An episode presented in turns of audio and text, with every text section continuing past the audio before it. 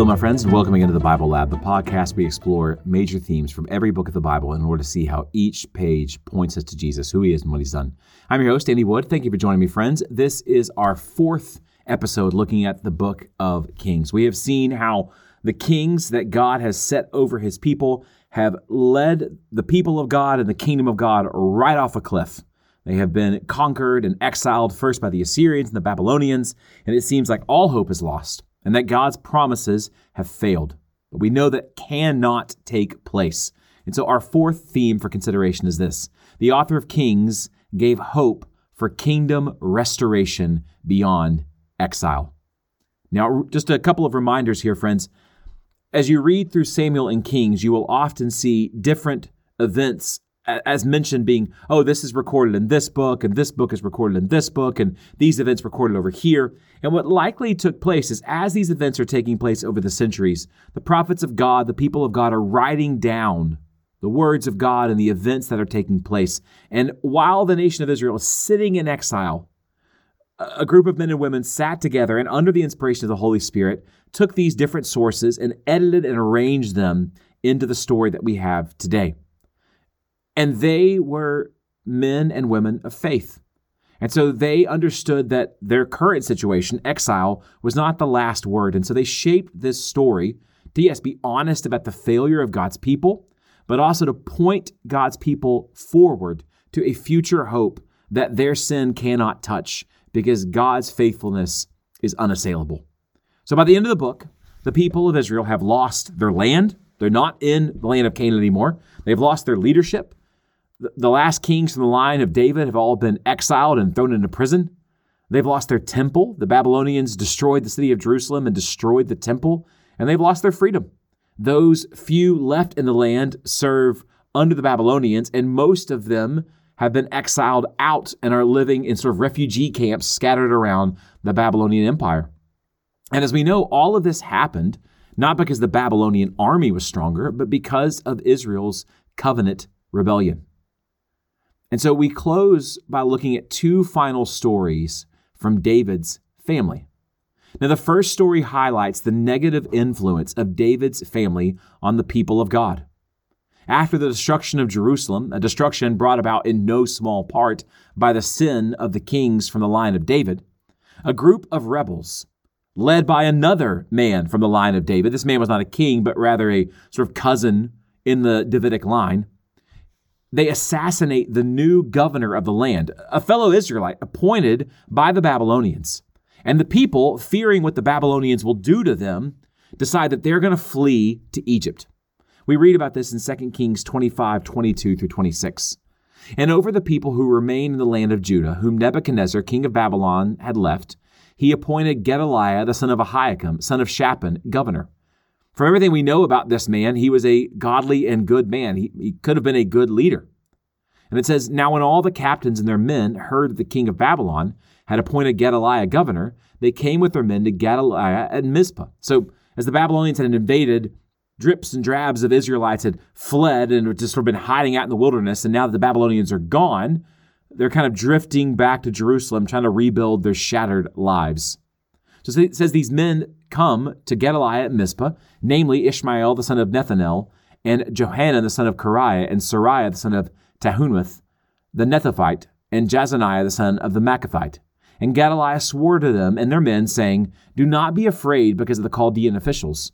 Live in the land and serve the king of Babylon, and it shall be well with you.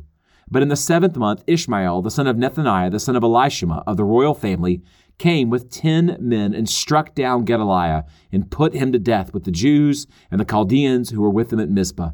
Then all the people, both small and great, and the captain of the forces arose and went to Egypt, for they were afraid of the Chaldeans. Now, Egypt has been in the Israelite mind for hundreds of years the place of slavery. And God explicitly said, Don't go back to Egypt. Deuteronomy 17, 16. The king must not acquire many horses for himself or cause the people to return to Egypt, since the Lord has said to you, You shall never return that way again. Jeremiah tells the people who are considering fleeing Babylonian reprisals and running down to Egypt, he says, Don't go. He says, Hear the word of the Lord, O remnant of Judah. Thus says the Lord of hosts, the God of Israel If you set your faces to enter Egypt and go to live there, then the sword that you fear shall overtake you there in the land of Egypt, and the famine of which you are afraid shall follow close after you to Egypt, and there you shall die. But they don't listen.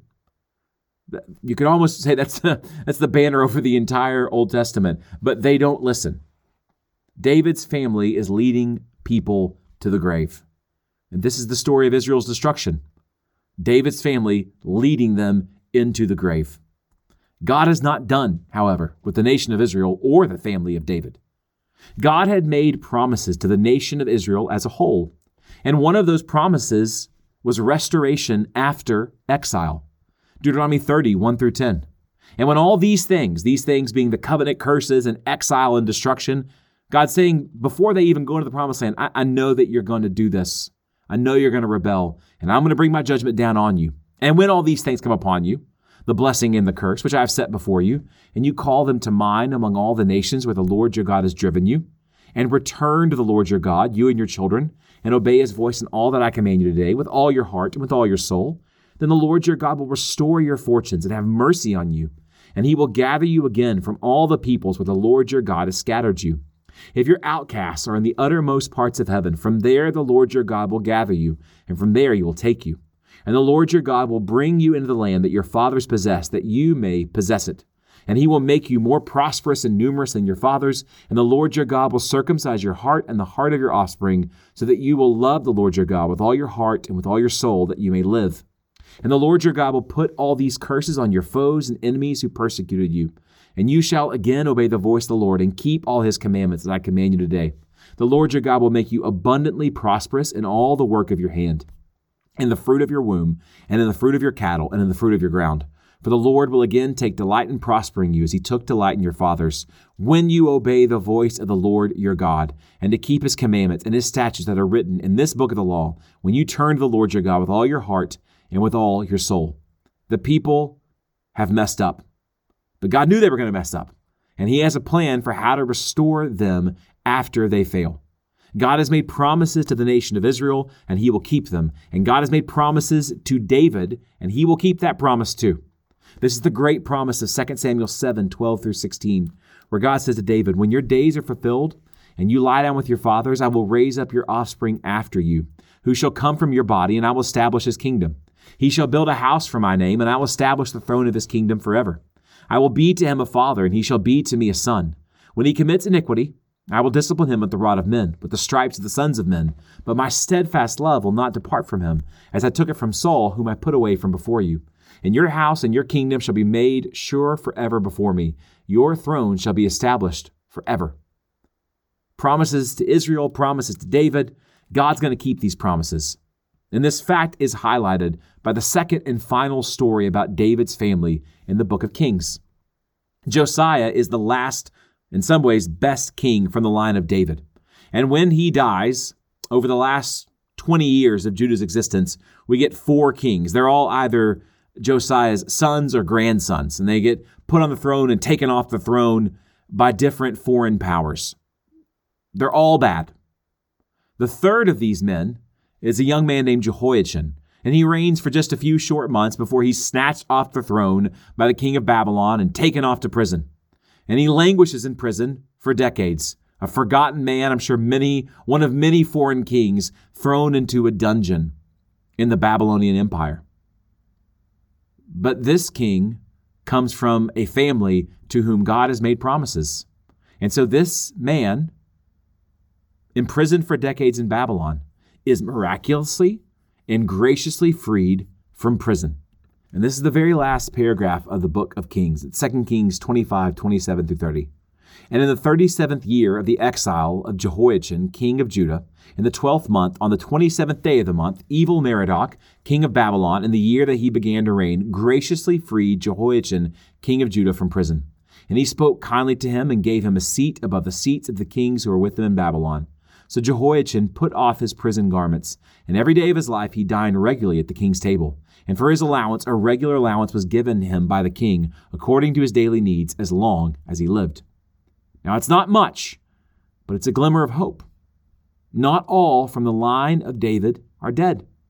As Yahweh said in 1 Kings 11:39, I will afflict the offspring of David because of their sin, but not forever. And God's promises never fail. And so the author of Kings wants us to look squarely at our sins and failures and understand the mess that we make in our life when we turn away from worshiping the true God. But he wants to instill in us a sense of hope. Hope remains. Because for the first readers of the book of Kings, the greater David was still to come. And for us reading the book of Kings today, that's actually still the case. We have hope because our greater David, the ultimate David, Jesus Christ, has come once and he has conquered our true enemies, and he is the king and the priest and the prophet that we have been longing for. And he will come again to utterly destroy evil, to restore all of creation, and to give us our true heart's desire. And that's why we say, Come quickly, Lord Jesus.